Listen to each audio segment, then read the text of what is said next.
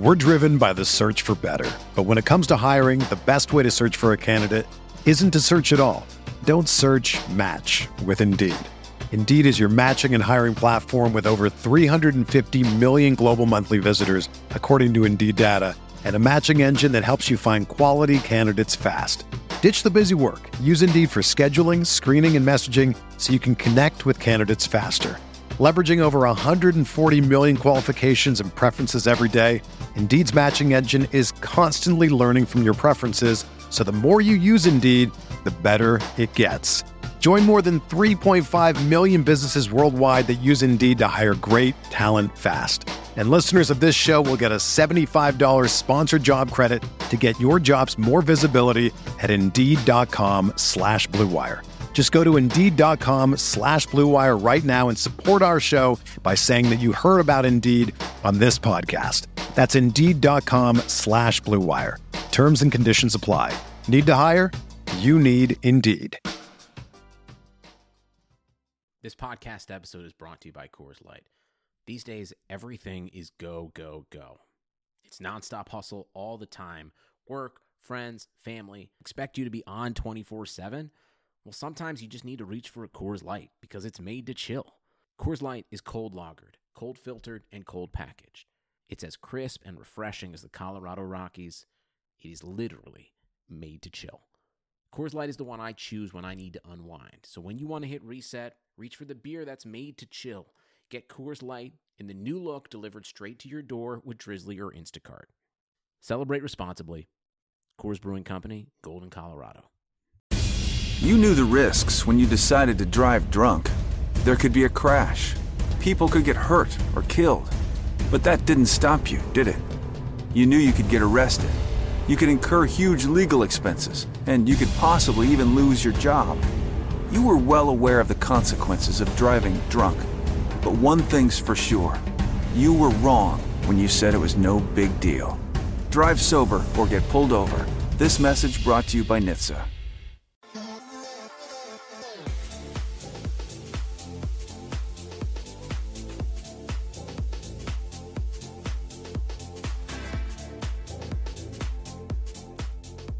KJ Podcast, 49ers Faithful. I know you're starting to get excited. Baseball All Star game happened. The chapter has turned. It is about to be football season. Training camp begins next week. On the line, we have our ace reporter from Niners Wire, Chris Biederman. What's going on, man? Not much, Kevin. How you doing? That's such a cold, like, not much. How you doing? Can you have a little more energy? I, I kind of don't like that. No, I'm good. I'm actually I'm I'm sort of stuck. I'm reclined in my recliner, and my dog's kind of laying on my leg, so I'm leaning back a little.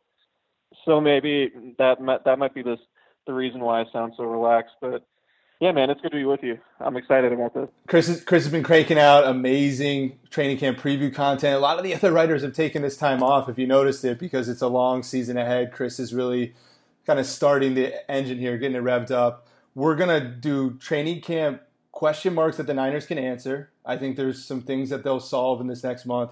Couple th- big picture things they won't be able to solve, and some sleepers will, want, will run by with Chris. But unfortunately, Jimmy Garoppolo. Oh, I, I think this is a loss for him, and not that it's just um, it's just negative news. You just don't want your sexual business out there. He's seen with porn star Kiara Mia. It's like, is this real? If this is happening, I think it's a rookie mistake on him because he didn't realize TMZ in LA. He's such a popular figure now. I, I, don't think it's a big deal with you know who cares what women he chooses to sleep with, but you obviously don't want it in the papers. So you see that headline this morning, Chris. What is your initial reaction? Um, I mean, ultimately, as long as this doesn't turn into a, a Vinny Chase situation, I don't know if many of your listeners are, are entourage viewers, but. uh I mean, ultimately, as long as um, you know some of the other stuff doesn't come with it, and it's just two consenting adults doing their thing, um, I really don't consider it too much of an issue. It is it is a funny headline, um, and it, it is funny to see the reaction from Twitter. But uh, you know, Garoppolo is is not. He doesn't seem like the type of person who's going to allow this to become a, a negative a negative force at any point through the season. Um, you know, he's been he's been seen with a few different women this off season. Um, I think it's clear that you know going back to his social life in in New England, he's he's been a bachelor and he plays the field and he enjoys himself and you know he's he's making thirty seven million dollars this year and uh and I think he's he's gonna enjoy it uh to the fullest. So um as long as, you know, he he stays safe, he stays healthy, um that that's that's the only those are the only things I think 49ers fans should really worry about and and you know and I think Garoppolo has a strong head on his shoulders and uh and and he's going to handle things correctly. Stays healthy. Are you talking about him pulling some back muscles here, doing some unique moves? I mean, it's funny, Jimmy G. you, you just don't think of off-season headlines. Like this is not going to turn into Johnny Manziel, guys. Don't freak out. This is a slip up of him taking something private public. Didn't realize how big of a figure he is now. Nothing to be concerned about. It, I mean, it is the team is going to rail the shit out of him in the meeting room. I would anticipate some funny Photoshop. So if anything, maybe the team will come closer together. Chris, I mean, training camp, it's here. You've been writing amazing stuff the question that I want answered, and I think we might be able to answer it in the first 10 days, is Joe Williams, a fourth round pick last year, running back. Kyle Shanahan rarely misses on talent evaluation at that position. If he comes into training camp and he's not impressive and they don't see that pep in his step and he's fumbling, will they be willing to admit their mistake? Would they cut a fourth round pick this year? Or do you expect him to come in there and maybe usurp this position from Matt Breida? Joe Williams if I had to predict today, I think they might cut him. Yeah, I mean, you, you look at his work throughout the offseason program. He was working with the third and, and fourth team offense. He was pretty noticeably behind Raheem Mostert, who I think is is pretty safe when it comes to the roster bubble, just because Mostert is probably the team's best gunner on special teams. So they kept three running backs on the roster last year. I think Reuben Foster's situation, he's gonna, you know, he's gonna be suspended for the first two games of the season, which is going to put him on the suspension list, which is going to open up another roster spot. That might allow the 49ers to keep four running backs if that if that's the avenue they want to take uh, to start the season. But otherwise, I'd expect you know I'd expect them to keep three running backs. And and right now, I'd say the favorites to make the team are going to be Jerick McKinnon, uh, Matt Breida, and Raheem Mostert. Like I said, because of what he gives them on special teams. And Williams hasn't proven to to really give anything on special teams. And even if he did make the team, it's hard to imagine him being up on on game days on the 46 man roster. So I would say right now uh, Williams is is unlikely to make the team, and and I think the 49ers wouldn't mind. Uh, maybe him getting more seasoning on the practice squad throughout the season. But in doing that, you're going to have to put him through waivers, and he can be plucked from the practice squad at any time by another team that needs a running back. Um, and I think he's talented enough to where that would be a legitimate concern, um, just because he has that explosiveness and and some of that breakaway speed that Kyle Shanahan covets. Shanahan compared him to, to Tevin Coleman. He said, you know, the way he can he can take any run to the house uh, reminds him a lot of Coleman, who obviously had some success under Shanahan with the Falcons. So um, you know, he, he's definitely one of the most interesting figures in training camp uh, for sure. But for right now, I would say it's a long shot that he makes the team, and and the 49ers might be bracing for losing him. And I mean, I don't know that they're all all that concerned about it, to be honest, because running back is, is traditionally a position that Kyle Shanahan can can identify guys and um, and find a potential replacement if it if it needs to happen. Lesson learned. Maybe they're not going to burn fourth round picks on running backs anymore. You find Matt Breida undrafted. Yeah, I think there's six receivers on this roster, Chris. I think that's set in stone. Two quarterbacks, that's set in stone. It's going to be between O line and running back there, and depends on who emerges for the backup O lineman. The next interesting question I think we'll solve, and maybe it's clear to you, is second linebacker. Reuben Foster, obviously, when he gets back week three, he'll be on the field. Are they going to start the season with Malcolm Smith and Fred Warner there? Are they really that confident in Fred as a rookie? And if he's playing well and better than Malcolm Smith, does it eventually become Reuben Foster and Fred Warner later in the season? Yeah, I I, th- I would think Fred Warner is going to be the favorite to start in Reuben Foster's spot, just based on what we saw during the off-season program. He was a super quick study. Um, coordinator Robert Saleh spoke pretty highly of the of the first impression he made coming in. You know, after playing some sort of weird hybrid strong side linebacker position at BYU, uh, where he spent most of his time out in the slot covering receivers and tight ends um, he adapted pretty quickly, and he and he was good enough to call the plays in the huddle as the Mike linebacker, uh, working all the way up to the second team behind Malcolm Smith uh, during OTAs in June. So I, I would say Warner is, is definitely the favorite to replace Foster uh, over those first two games of the season, and and if not, the 49ers have a pretty good plan in place. I think you know they like Brock Coyle a lot. He's not the most athletic guy, but um, you know, you saw it last year. He played pretty well over those final five games of the season uh, of last season, even though he was dealing with a shoulder injury. Um, and, and he's more or less he's he's kind of the guy who's a coach on the field. Um, he's he's kind of like Jeff Ulbrich was back in the day with with the 49ers. Not not an overly athletic guy, but a guy who will give you something on special teams and a guy who communicates well. And and you know during the offseason program while he was out, he was calling the signals for the linebackers on the sideline. And it wouldn't surprise me at all if Coyle is is uh, goes into coaching uh, maybe he's the linebackers coach, you know, soon after he retires. But um, I think, you know, they like Coyle a lot. Uh, they like Korey Toomer enough to, to sign him as an insurance policy, and maybe Toomer makes the team too, but he's on a minimum contract. And, um, you know, they're, the, the 49ers aren't necessarily, they don't necessarily need uh, five linebackers, five inside linebackers, unless all these guys are playing on special teams. So, um, I would expect Fred Warner to be there, and yeah, like you said, I mean, whether it's this season or next season, they they used a third round pick on Warner to to be an eventual starter, and um, I definitely think he's going to be starting in 2019. Um, but it is a little bit more questionable whether or not he's he passes up Smith this year in, in 2018. I think that'll play itself out. We'll figure that position out, middle linebacker. You'll start to understand who Robert Saleh likes. I want to know about Dante Pettis because a second round pick at receiver, I don't think it's a red shirt year for him. I don't think there's going to be games where he's inactive. They want Dante Pettis involved in the game plan, but where exactly do they stick him? Trent Taylor's been kind of battling that back issue. We'll see how healthy he is at the start of training camp, but maybe he starts off in the slot. I don't see them pulling Marquise Goodwin off the field that often. Obviously, Pierre Garcon and Kyle Shanahan that's his probably his favorite receiver he's ever coached. And, and conversations I've had with other staffers too, he's they just have a synergy together. I don't see Pierre coming off the field. Dante Pettis, what's the best case scenario this season for him? Where do they put him? Well, I, I definitely think he's going to be the punt returner. Um, so he'll be active on game days, even if he only gets a handful of snaps at receiver. He's going to be returning punts, um, just because what you have nine nine punt return touchdowns uh, to set the NCAA record at Washington. So um, he'll be active on game days. He's definitely making the team, obviously. Uh, I look at Aldrick Robinson's role, um, sort of what, what he played last year. He was sort of the fourth or fifth guy. He played kind of all three spots. And one of the reasons the 49ers like Pettis is his versatility to play in the slot or outside.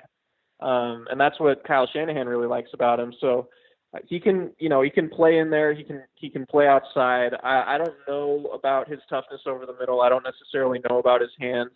Um but he is a dynamic athlete. He's not as fast as some people would like for a receiver taken in the second round. I was told uh the 49ers clocked him unofficially at 451 uh which is just about average but he's you know he's slithery he moves a little bit differently and and he can change directions on a dime he's that kind of guy. But uh, the, the first thing I thought of when they drafted him was Aldrick Robinson's roster spot might be in trouble because Robinson is sort of the guy who could, like I said, play all three of those spots. And he's entering the final year of his contract, and I think the 49ers wouldn't have any problem at all giving those giving that that role to Pettis if he earns it in training camp. And and I'm kind of expecting him to.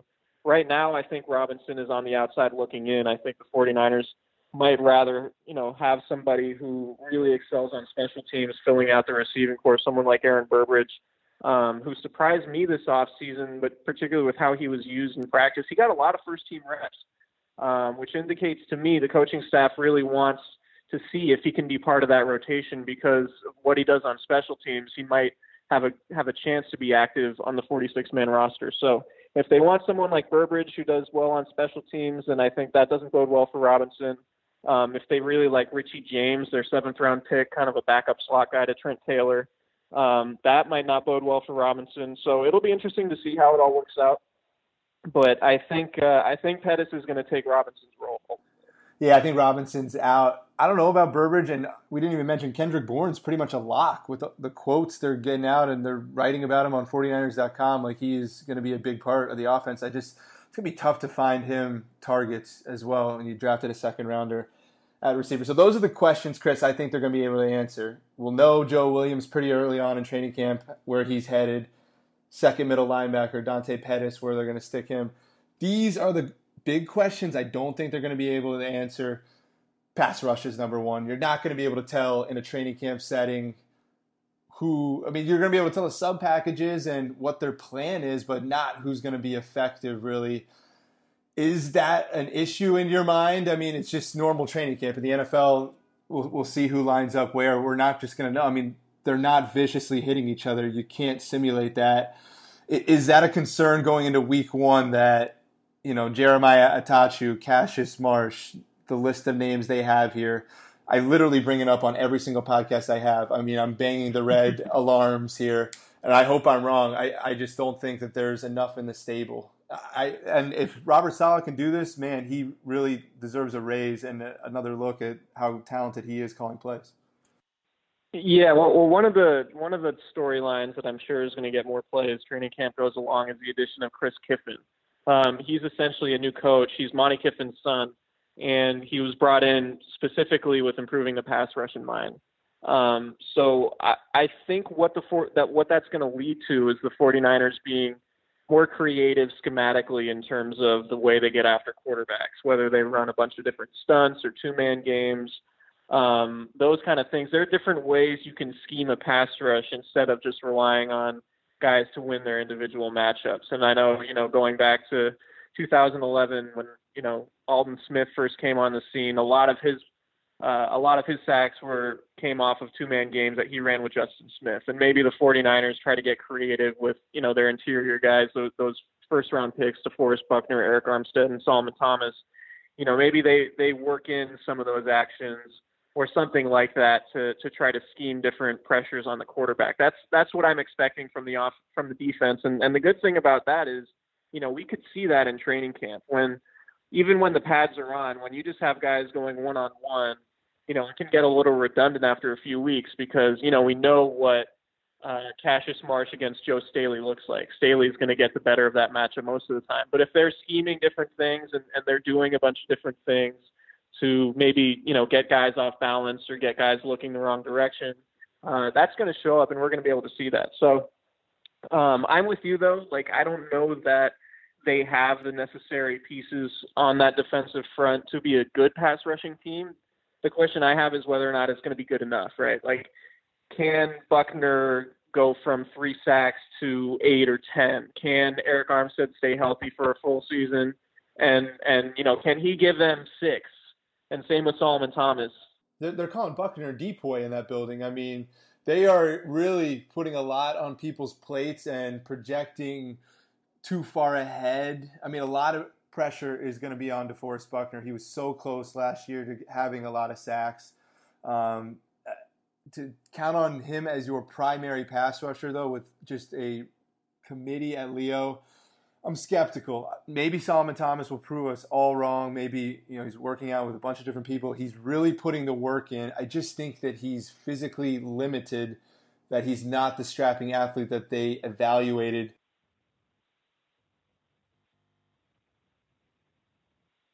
Yeah, I mean, one thing I, I, just wrote about this a few minutes ago. Um, you know, the Niner, he played, I think he played 10% of his snaps at Stanford um, from the edge, uh, and Pro Football Focus was tracking this. He played 71% of his pass rushing snaps on the edge last year, um, which, and, and he, he uh, according to Pro Football Focus, he had a pressure for every 14 and a half pass rushing snaps, whereas on the inside he he had a pressure for every 4.3. So he's dramatically better on the inside, and we saw that in college. And I think a lot of us thought that that's where he would succeed in the pros, but he didn't really get the opportunity to play inside um, like a lot of us thought he would. And ultimately, it, it turned out that he wasn't particularly good on the edge rushing the passer. And, and he doesn't have that many moves. He, he relies on the bull rush a lot. He doesn't have, or he didn't have any secondary moves. I'm sure this offseason, like you mentioned, he's he's working on a lot of those secondary moves. But um, he should benefit from a new role. They're they're going to move him to the inside more often in, in pass rushing situations, and, and that's at least what the brass said.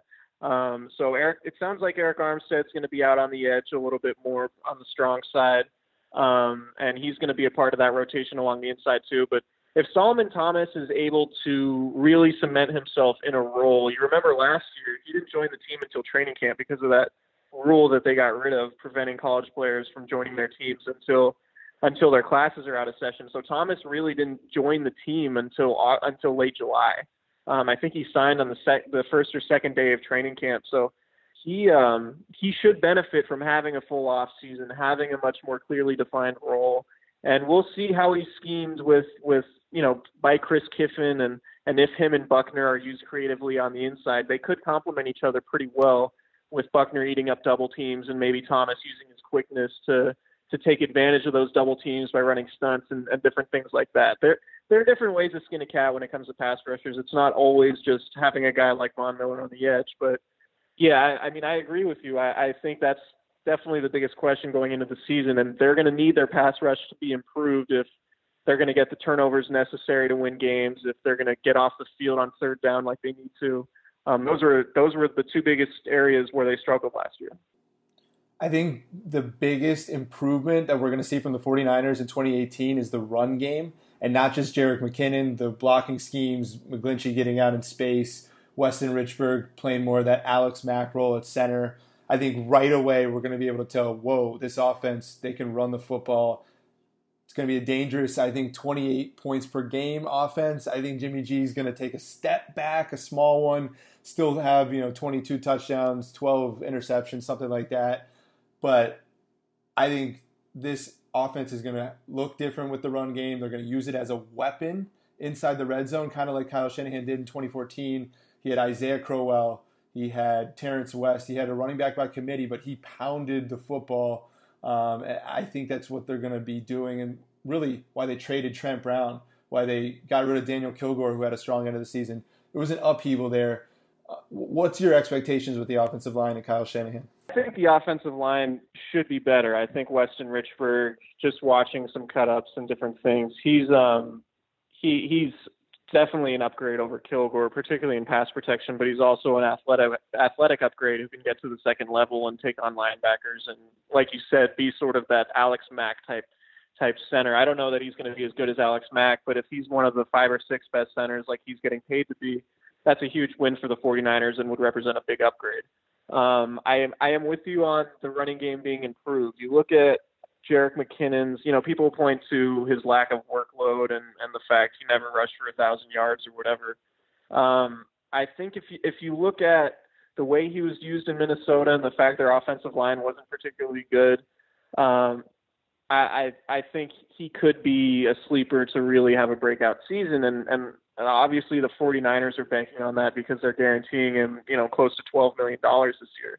But um, I mean, McKinnon, just go back to his combine and and what he ran. I mean, his 4.41 in the 40, um, his vertical jump, his broad jump, all these numbers were in the 95th percentile among running backs. Um, and and if he fits like Kyle Shanahan thinks he's going to fit, you look at someone like Devonta Freeman with Atlanta, who had two insanely productive seasons with Shanahan as his coordinator.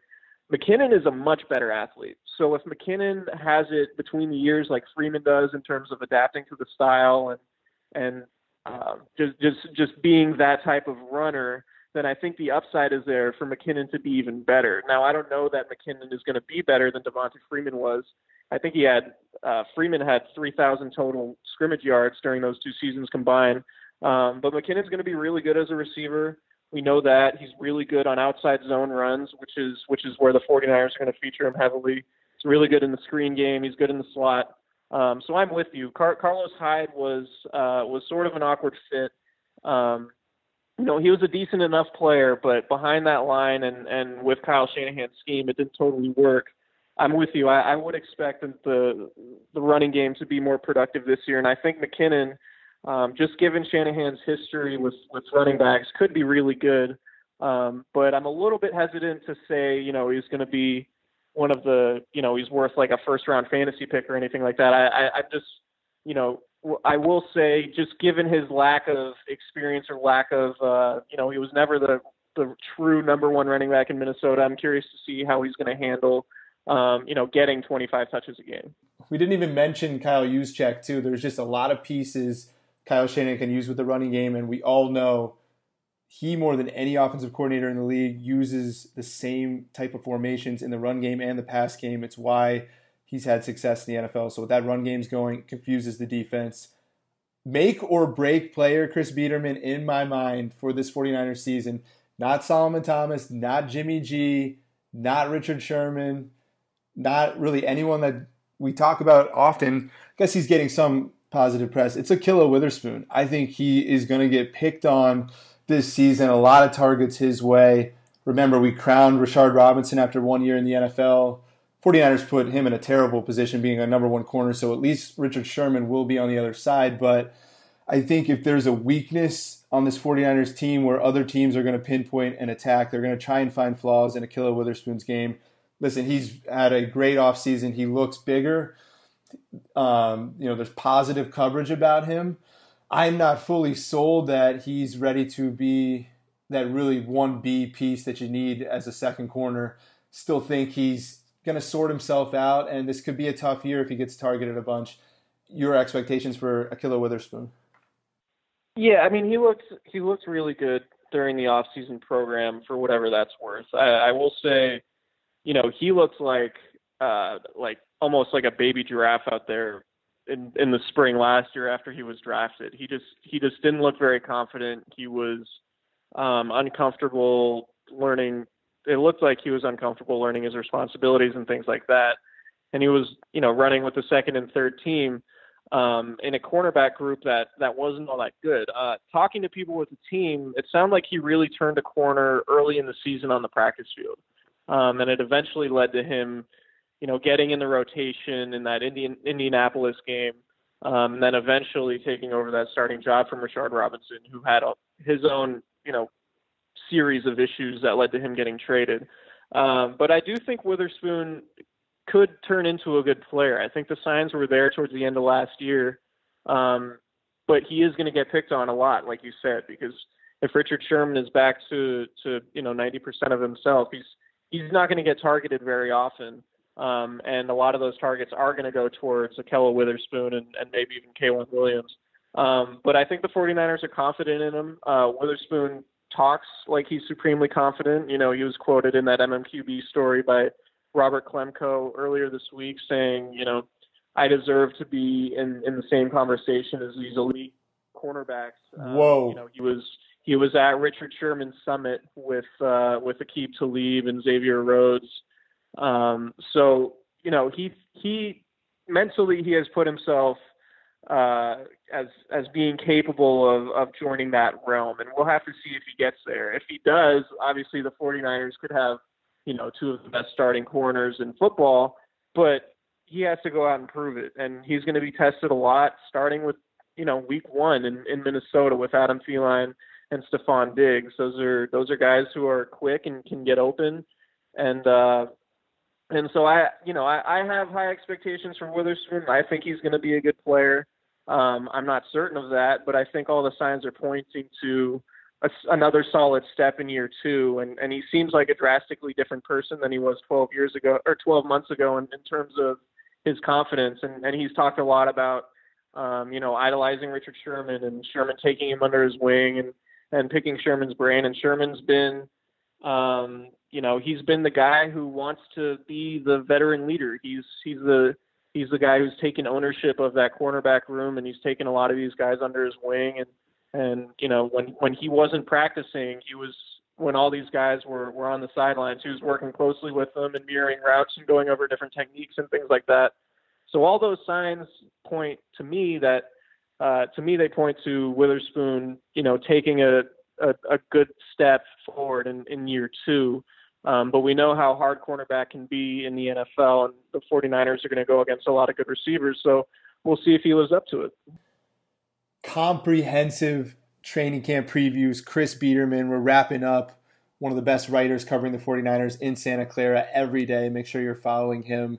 Niners Wire, USA Today Media Group, Sleepers. Um, that's where we're going to go next. I obviously am not there for the spring program, so I, I don't have any new guys um, as my sleepers. Tell you what, though, Chancellor James really stuck out last year as a guy who could potentially be that third safety, be that just chess piece, even, you know, outside linebackers on third downs. He's very good in space, lays the wood. I'm interested to see how he does with the pads on. I feel like he's a pads guy way more than the spring. And then Cole Hikutini at tight end. He got called up late in the year. Um, he has speed, and I think in a two tight end set, if Celek time is banged up, if Kittle is banged up, Hikutini could have some big plays this season. Yeah, I, I think the 49ers like Hikutini's athleticism certainly, and he's he's a pretty natural route runner and has good hands. Um, but you know, it remains to be seen how much he's going to be used. He'll be active on game days, uh, I would think, just because they're, I would imagine they're going to have three tight ends up, although they don't necessarily need to with with Kyle Juszczyk on the roster. Um, but yeah, I think Hikutini could be interesting. I really think George Kittle is going to be um, is is going to be another guy who takes a dramatic step forward this season. He was banged up throughout last year, starting in training camp. He was never really 100% healthy, and I think uh, to a man, he would probably tell you he was, you know, he was waffling between probably 60% health and 80% health throughout the season. Then he missed that one game because of his ankle injury, but um, he was just dealing with a ton of different stuff, and he spent the off season, you know, becoming more flexible, uh, getting in the weight room, hopefully to be more durable. Um, but you know, he was one of nine tight ends in the last decade as a rookie to have 500 yards receiving uh, and he was second among rookie tight ends in, in yards receiving last year. And I just think he's he has the talent to, you know, the physical tools and, and the mental capacity to to be one of those top flight tight ends. And I think in this offense, um, he'll have that opportunity. He's uh, the Kyle Shanahan loves to use 13 personnel and loves to use play action and get his tight ends open in space. And you go back and look at Kittle's combine numbers and his, his production last year, and you wonder why he he lasted all the way to the fifth round. I think he's going to be one of their better picks that they made in that draft. Um, so I don't know if Hikutini is going to have a ton of opportunity, barring injury, obviously. But um, you know, the Niners love Celek. Uh, he's he's he, I mean, he's one of the one of the favorites in the locker room. He's you know, if he doesn't make any catches, he's he's still going to have a smile on his face. Uh, he's a good blocker. Yep. So I'm I'm unsure that Hikutini is going to have much of a role, but but I'm with you on Chancellor James. The one thing I will say though, uh, and and you can say this just about every backup strong safety that the 49ers have right now. None of those guys participate in the offseason program, including their rookie, you know, sixth round pick Marcel Harris out of Florida. You know, he suffered an Achilles tear last July. He didn't participate in the offseason program at all. Don Jones tore an ACL last August, and he didn't participate in the offseason program at all, and neither did Chancellor James because he also tore an ACL last August. Um, so I'm with you on James, though. He did look really good, particularly you know after joining the team as a tryout player, um, and and he was seriously in the running for a roster spot before he got hurt. Um, I don't know how that all would have shaken out if he stayed healthy. He might have ended up on the practice squad, but he is a guy, you know, a physical guy, a thumper. Um, but it's going to come down to health with all three of those guys. And the 49ers really don't have any depth behind Jaquiski Tartt right now, which is one of the reasons why they're non-committal about figuring out where Jimmy Ward's going to play. Um, you know, Kyle Shanahan and, and uh, Robert Saleh said, you know, they think Jimmy Ward could potentially play strong safety. I think that's a little crazy given that Ward is 193 pounds. Yeah. Um, but he could do it, I guess. I mean, but you know, we'll have to see. But I, but I do think um, the backup, the backup strong safety situation is going to be in the spotlight in training camp, just because none of those guys are are going to be 100% healthy to start. I don't think. Maybe they'll be cleared right away. Um, but I'd imagine the 49ers are going to take things slowly, just given all three of those guys, Harris, uh, Don Jones, and and um, and Chancellor James, are all coming off pretty significant injuries. There's Maiocco, Barrows, and Biederman. I mean, there's a big three down there, and Biederman is really entering the discussion with how he analyzes his football team. We are thrilled to have him on the KJ you podcast. Eric Branch in there. Oh yeah, but I mean, I can't, I can't, let you sell Eric Branch short. He, I mean, he's an alien in a good way though. Like they, we need him asking questions. We need him writing the feature stories. He does cover the team damn well too. Absolutely. Yeah, yeah. You four, Branch, my bad. And someone's going to tweet him and tweet at us, and it's going to be a thing. And no, no, no. He'll make a funny comment. Branch is the guy. The, the the the thing that we all have grown to love about Eric Branch is, you know, press conferences normally end with a pretty soft question. Um, I remember one time I asked Jim Tomsula before a Thanksgiving game when the season was was essentially over, you know, what Jim Tomsula's favorite Thanksgiving food is because I was, you know, just going around the locker room asking guys what they like to eat for Thanksgiving. And then after I asked that, thinking the press conference would be over, uh, Eric Branch asked Tom, Jim Tomsula if he's expecting or if he thinks his job is on the line and he's going to get fired if the season keeps going the way it's going. And that was like the most the, the most perfect Eric Branch press conference moment because that's always what he does. He's the guy known for asking the, the super hardball question at the very end of a press conference when everyone think the, thinks the press conference is over. So it's always, it always makes for good entertainment. Oh, there's some talented guys. Uh, 49ers fans are lucky with the coverage they get of this football team. Chris Biederman, looking forward to your training camp reports, and we'll talk to you again soon. All right, thanks, Kevin. Appreciate it.